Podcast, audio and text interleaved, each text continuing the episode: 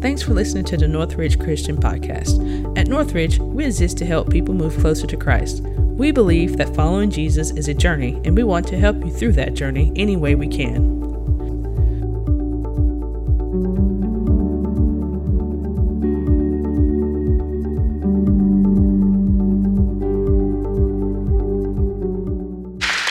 Ah, grandparents watching all those pictures up there. How cool was that? We're all we're talking about being more and more intentional. I'm going to get up closer to you guys.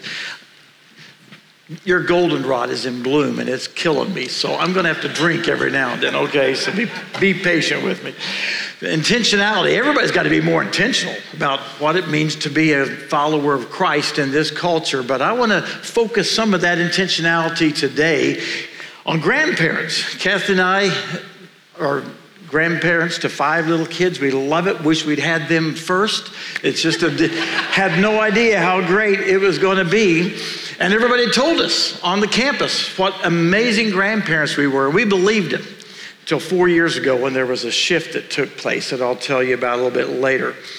So there may, there's a good chance that today I'm going to preach a sermon on the biblical role of grandparents and it'll be the first one that's ever been preached on that topic in the 100 and plus year history of Northridge Christian Church. We don't talk about it a whole lot, but it's really important, especially as we see what's happening in the culture and the world those little, little ones are going to be growing up in. And some of you are sitting here going, oh, stink, I could have slept in today. I'm not a grandparent. You know, well, if you're not a grandparent and you're an adult and you're married, you're probably going to be one somewhere along there. And I wish I'd heard this before I was a grandparent. And if you're younger, where's my students over here? If you're younger, yeah, you're probably going to be a grandparent, but you will have forgotten this sermon by then. But I'm, I'm going to tell you a couple of things I want you to ask your grandparents to do, especially if they're followers of Christ. So hang in there with me, okay? One of the best kings Israel ever had was King Hezekiah, 25 years old when his dad died. Scripture says lots of stuff like he did everything that was right in the eyes of the Lord. Awesome. Didn't get that from his daddy. King Hezekiah's dad, the king before him, was one of the most wicked kings Israel ever had. He got it from his grandfather, the king before his dad.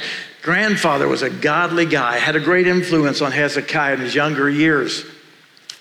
And then grandpa died, and that influence was gone, and Hezekiah quickly slipped away from the Lord and led in Israel into idol worship and all kinds of other sin. And so Isaiah the prophet comes into the throne one room one day and says, The Lord wants me to tell you that because of your wickedness and sin, Babylon is going to come and basically level Jerusalem. You know, all the gold from the temple is going to be hauled off to Babylon. And then he says this Your kids and your grandkids, King Hezekiah, are going to be taken as prisoners to Babylon. They're going to be tortured. The males are going to be made into eunuchs, and they will serve as slaves in the palace of the king of Babylon. That's what's going to happen to your kids and your grandkids. And Hezekiah's response recorded in scripture was this Oh, that's a very good message you have delivered from the Lord. Because he thought, well, at least there'll be peace and security in my lifetime. Don't care what happens to my kids and my grandkids as long as everything goes okay for me. Now, I don't know how somebody becomes such a hard hearted dad and grandpa, but I'm pretty sure that most of us here today, especially parents and grandparents, don't have the heart of Hezekiah. We're deeply concerned about the culture in which our kids and grandkids are growing up. There's a verse in Psalm 11 says that when the foundations are just being destroyed, and don't you, doesn't that feel like what's going on in our culture? when the, the foundations are just being destroyed, what can the righteous do? Well, there's a lot of answers to that question about what we righteous people can do because we see this decay. The, the, the world is under the sway of the enemy, the prince of darkness, who has great power in this world. Those of my generation are staggered at how quickly in our culture so many things have gone from being unthinkable to being unquestionable. And if you even bring up an issue about something, you're considered a narrow minded, you know, whatever else. We're very concerned about the world our kids are growing up in. What can the righteous do when the foundations are being destroyed? Let me kind of focus in now on a group of people that don't get paid a lot of attention to in our churches grandparents. And so we probably ought to look at our foundational scripture for this. Deuteronomy verse 4, uh, or chapter 4, verse 9. This is what rocked my world four years ago when Kath and I went to a, basically the seminar we presented yesterday. And here's what the scripture says Be careful, you know, watch yourselves closely. You know, don't, don't forget the things your eyes have seen. Don't let them fade or slip from your heart as long as you live. I mean, if I'm 71, if I have a moral failure at this point in my life, the ripple effects and who that impacts is much broader than if I had a moral failure at age 21. And at, and at age 71, you can just get lackadaisical, let your spiritual disciplines drop, and you can slide away, slip away as King Hezekiah did. So, so you be careful. You watch yourselves. All right parents, grandparents. And then here's the little word. And then everything you've been learning as you walk to the Lord, teach those to your children. Three letters A N D. And to your children's children, to your grandchildren. Wow.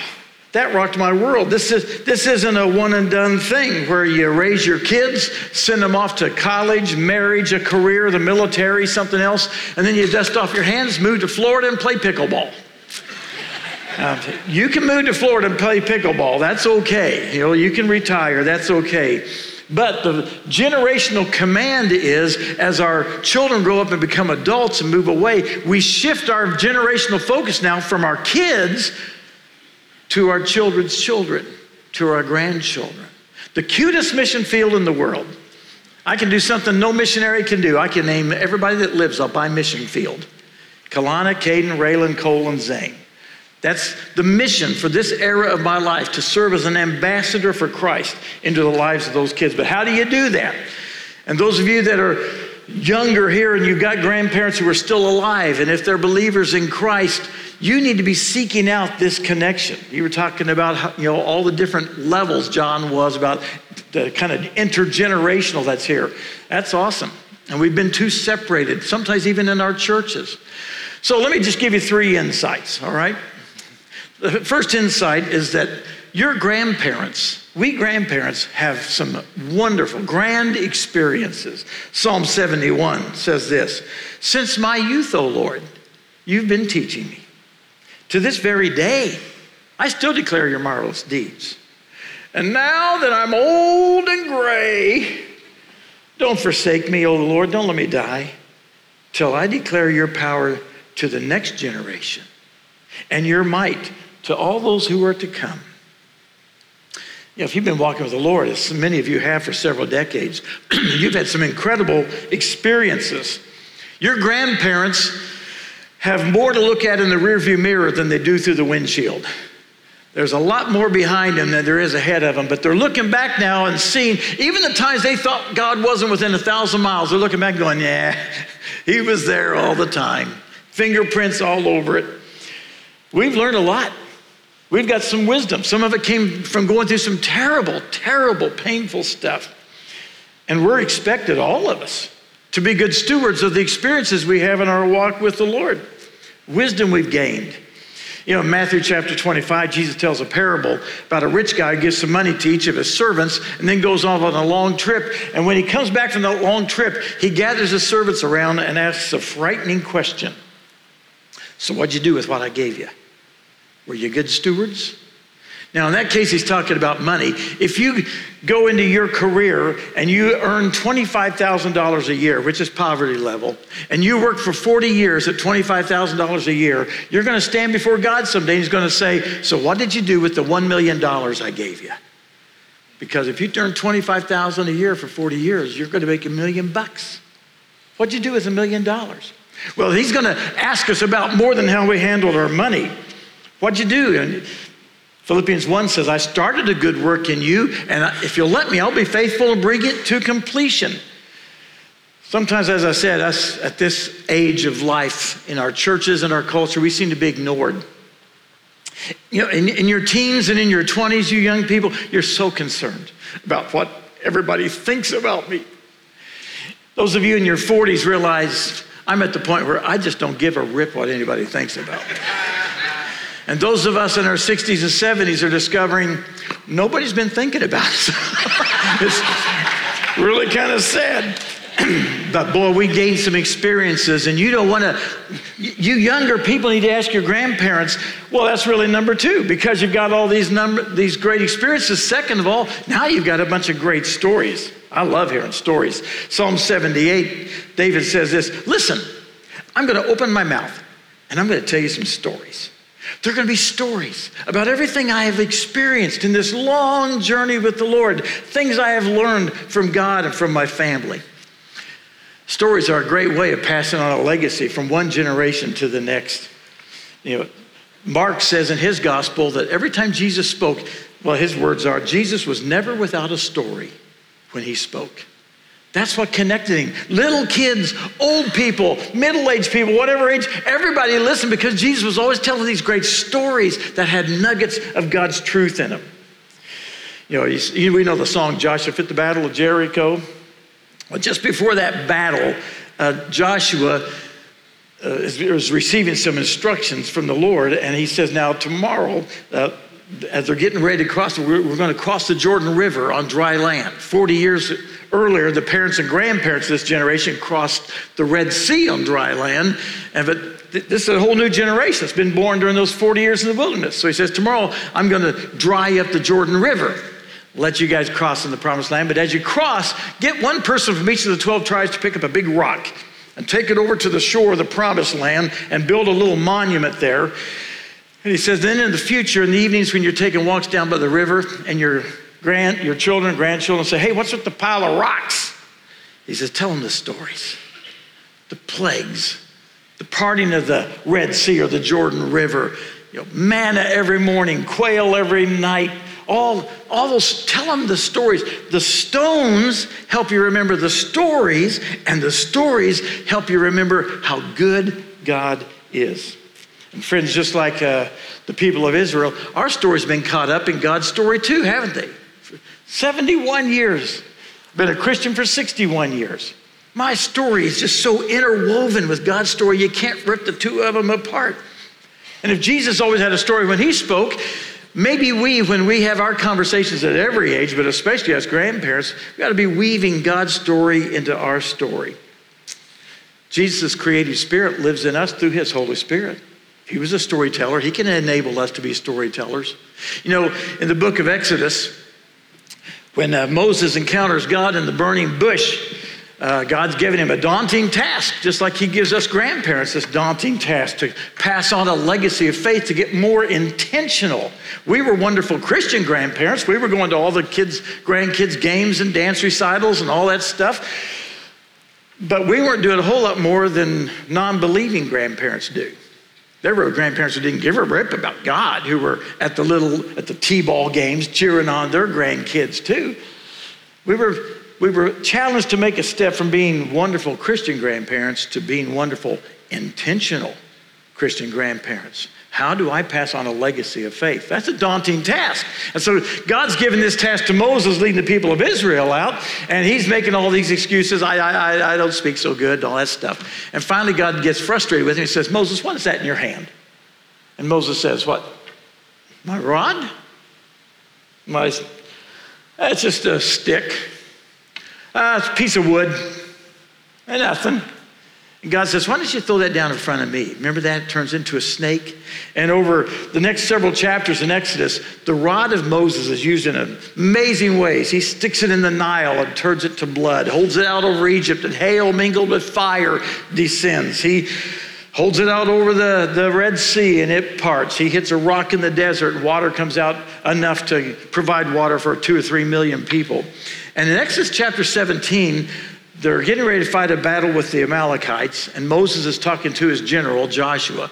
And he says, Now, tomorrow during the battle, Joshua, I'll be standing on the hill over there, and I'm going to be holding the rod of God in my hand. And hey, did you catch that? It's not the rod of Moses anymore.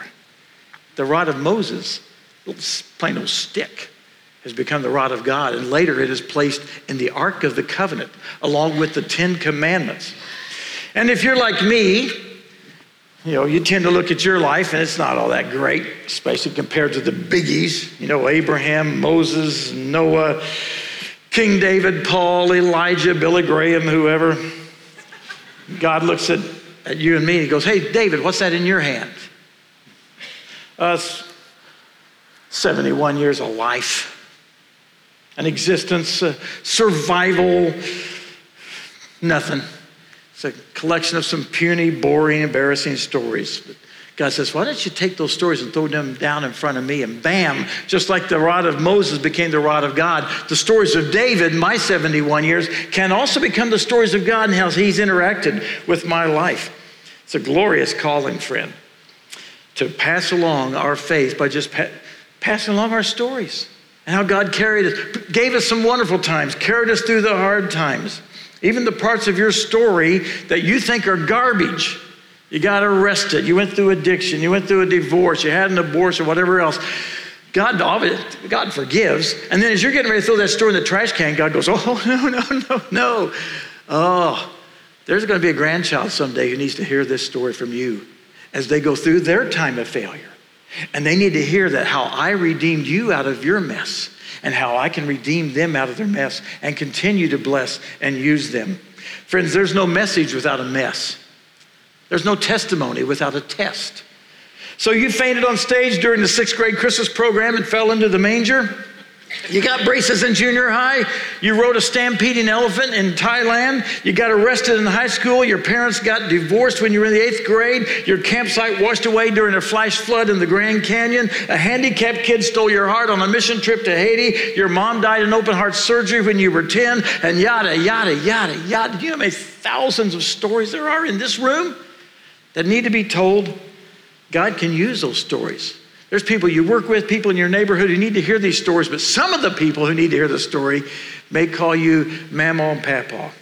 You ever told your grandkids? Grandkids, you got to ask next time you're with your grandparents, ask them to tell you the story how they fell in love with Jesus, how they got converted to Christ.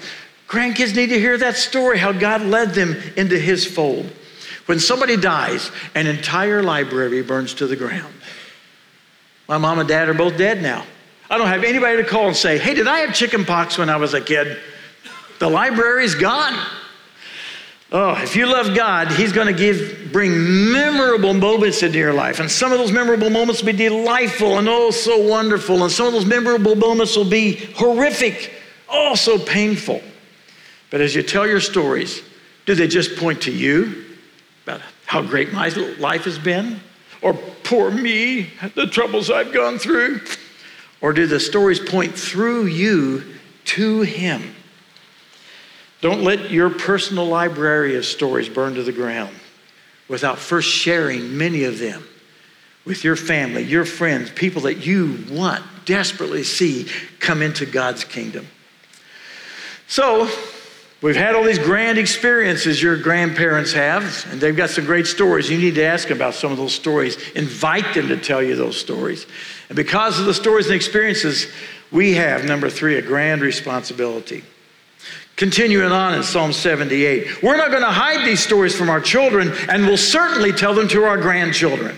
And our stories are going to highlight the praiseworthy deeds of the Lord, His power, the wonderful things He has done. He, here's the word, he commanded our ancestors to tell these stories to their children so the next generation would know the good news, even the children yet to be born, and they in turn would tell their children. And they would put their trust in the Lord and never forget him. That verse talks about five generations. You, generation one, tell it to your children, and then to the grandchildren, and then you'll die, but they'll tell it to their children and to the ones not even born. That's a four or five generation vision that we're looking at there. And it's, it's, not a, it's not a suggestion, it's a command that this story be told to our children and then to their children and to their children and to their children. So let me give you a visual representation of this. I've got some runners. If you guys will take your positions very quickly, we got to run through this. I'm going to run out of time. So you guys get to your places. This is my wife, Kathy, who's going to uh, help right here at the start with runner number one. We're going to do a relay race, all right? You know what a relay race? We got to pass the baton on. You got to make sure you don't drop the baton, and you got to be really good at this. So we've got four runners here, and you guys are the crowd. These are your grandkids, and you're so proud of them on this relay race. So you cheer it on as they run the relay race and pass the baton on. So you ready? Get all right, go. Here we go. Cheer. Yeah, yeah, let's go. Come on. There you go. That's looking good. That's looking good. All right, all right. That's here's the handoff. Be careful. Don't drop the baton. All right, here we go. All the way across the back. There we go. Good handoff there. Good job. All right, we're coming over here. All right, Coda, well, last one. Bring it home. Last one. Woo! All right, come on, buddy. You got it. Awesome. Woo! Oh, you guys did great. You guys did great. But there's a, there's a shift we want to make here. If you guys will go back to your original locations. You know, in a relay race, it's not just enough for runner number one to say, well, I ran my leg of the race.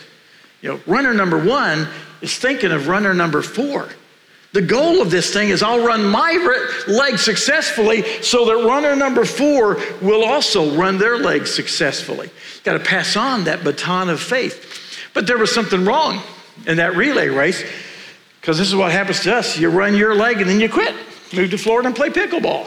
So let's get let's get rid of the relay race idea. That's what's wrong. Let's go with the Olympic torch. You ever seen when they pass on the Olympic torch every four years, heading to the Olympics? That big clump of people passing the torch, holding it on, a light for everybody to see. So now we're going to go with a relay race and watch what happens differently with with a, an Olympic, a passing of the Olympic torch. So you're ready? Take off. There's really no goal. You just run the Olympic torch. There you go.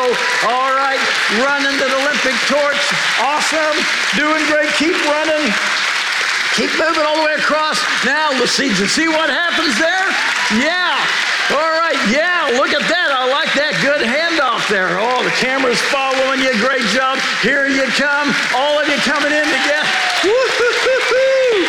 All of you together. Oh, man. Oh, you guys, give them a good hand as they go back. You guys were awesome. Yeah. You want to you, you want to run with them as long as you can. Continue to be an influence, maybe even to your great grandkids. Met a grandmother, a lady who turned uh, uh, became a grandmother at age 33 last week. She's going to get to pass this on to her great great grandchildren.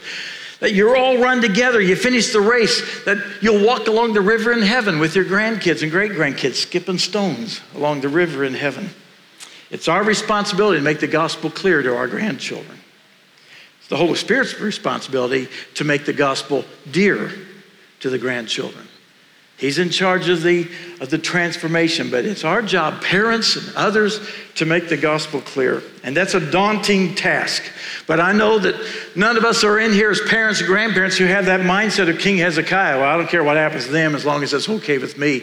Out on the table right outside here are some resources. There's a movement sweeping across America among Christian grandparents and great grandparents. It's sweeping into, into eight other countries South Africa, South Korea. It's just amazing. And one of the great things about this five year old movement of God's Spirit is the resources that are being developed to help you figure out how to pass on the faith, how to start these kind of conversations. How do you do this if you live here in Milledgeville and your grandkids live in Colorado? How do you do this long distance?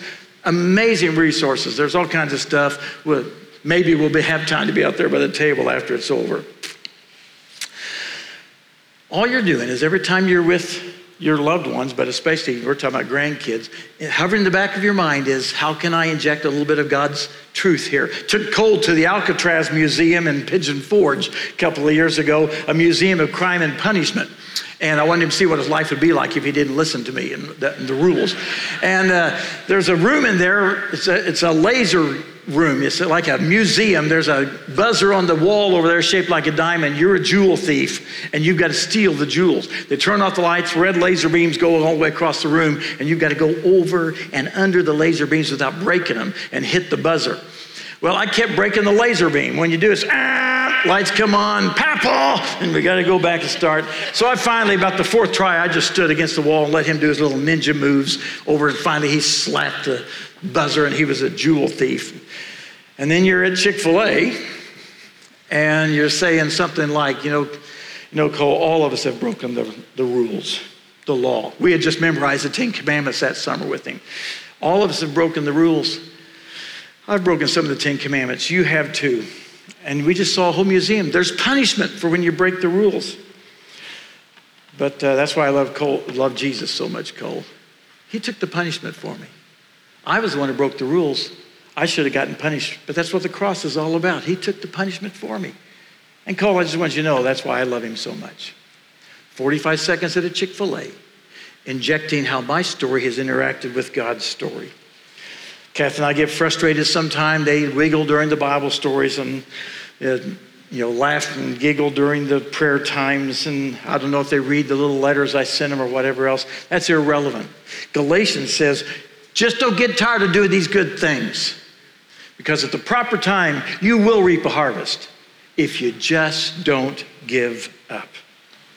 Proverbs 13 says, A good man or woman leaves an inheritance for their children's children. Please, grandparents are the ones I've been targeting today, but at every level, that intentionality of this responsibility to be effective ambassadors for Christ in this dark world to the ones we love so much. You don't try to speak Spanish. I was at the Dominican Republic last month. Kathy and I were doing our seminar. And if I try to speak Spanish, it comes out, hey, quesadilla, Taco Bell, uh, Chihuahua. You don't try, you train to speak Spanish, right? You don't try to be an intentional Christian or an intentional Christian grandparent, you train. We go to Bible studies, we go to seminars, we read books, we have accountabilities and start ministries so that we can lift our loved ones and especially our grandchildren above the distractions and seductions of this fallen, dark world so they can see Jesus clearly. And they better yet discover that Jesus sees them and has been looking for them because the thought of eternity without my kids and my grandkids is way too horrible to imagine. May our legacy not be Hezekiah's, but the legacy of Joshua. The people not only stayed faithful to God while Joshua was alive, scripture says, but even after he died. They stayed faithful and remembered all that they had learned about God. So, Father, on behalf of all of us gathered here, we ask that you would make us more intentional, motivated, trained to reach the people we love for your, for your sake and your kingdom. Friends, we have uh, prayer altars on the sides of the stage and prayer counselors that would pray with you at each of the sides of the stage here. If you want to pray about this intentionality thing, about some ones that you love that you want to reach, uh, pray during that. Or come up and somebody will pray with you. They're going to be pr- uh, playing a song for you. It's a blessing that many grandparents give their grandchildren. May the Lord bless you and keep you. May the Lord make his face shine upon you and be gracious to you. May he lift up his countenance upon you and give you peace. Amen. Thanks for listening to this message. You can keep up with what's happening at Northridge on your mobile device through our Northridge Christian app. If you have any questions about Northridge, you can contact us at info at northridge.online.